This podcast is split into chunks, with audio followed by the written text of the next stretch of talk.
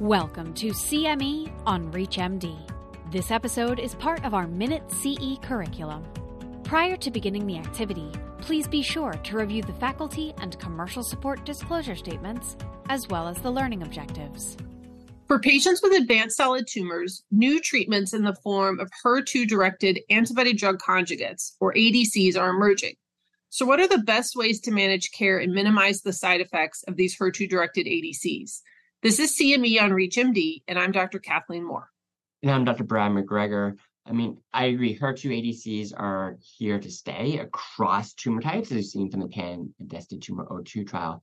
And we know that interstitial lung disease and pneumonitis are important aberrants we have to watch out for. You know, about 10% of patients in that trial had some degree of ILD. And if we take a step back and look at this at the broad level, it's really important that we proactively monitor patients for this and treat, hopefully, even before they have any symptoms with steroids, because that's going to be the way to maintain dose intensity and density going forward. And that's going to involve a multidisciplinary evaluation with the patient, the treating doctor, and you know, pulmonology.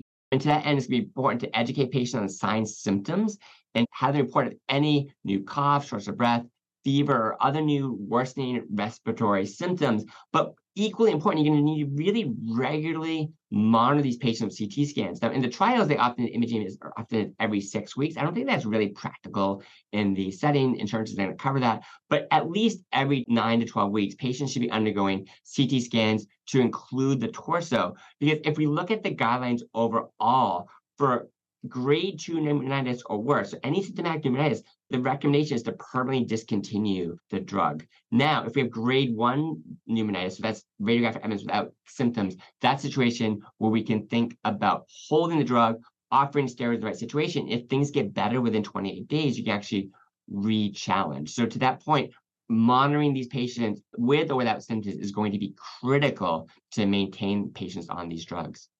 I could not agree with that more. And we need to keep educating on that point as these drugs become more broadly available to physicians who haven't yet had the experience with trastuzumab deruxtecan. In addition to really paying attention and monitoring for ILD and pneumonitis, there's the more typical adverse events that we just still need to remember when we're using this exciting new class of agents for our patients. Even though this is a directed chemotherapy, so to speak, we still do see toxicities such as common nausea and vomiting. You know, over 50% of patients will have nausea. Vast majority are grade one to two.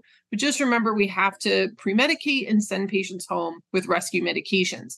Fatigue is very common. We do see a little bit of low grade alopecia. So that's important to counsel patients about in case they want to use cold caps, for example. And then we also have to watch for drops in ejection fraction. And so remember to get your baseline, either echo or MUGA, and make sure that it's normal heading in, and then reassess every three to four months just to make sure you're not losing any ejection fraction in early consultation with cardiology, should this be determined.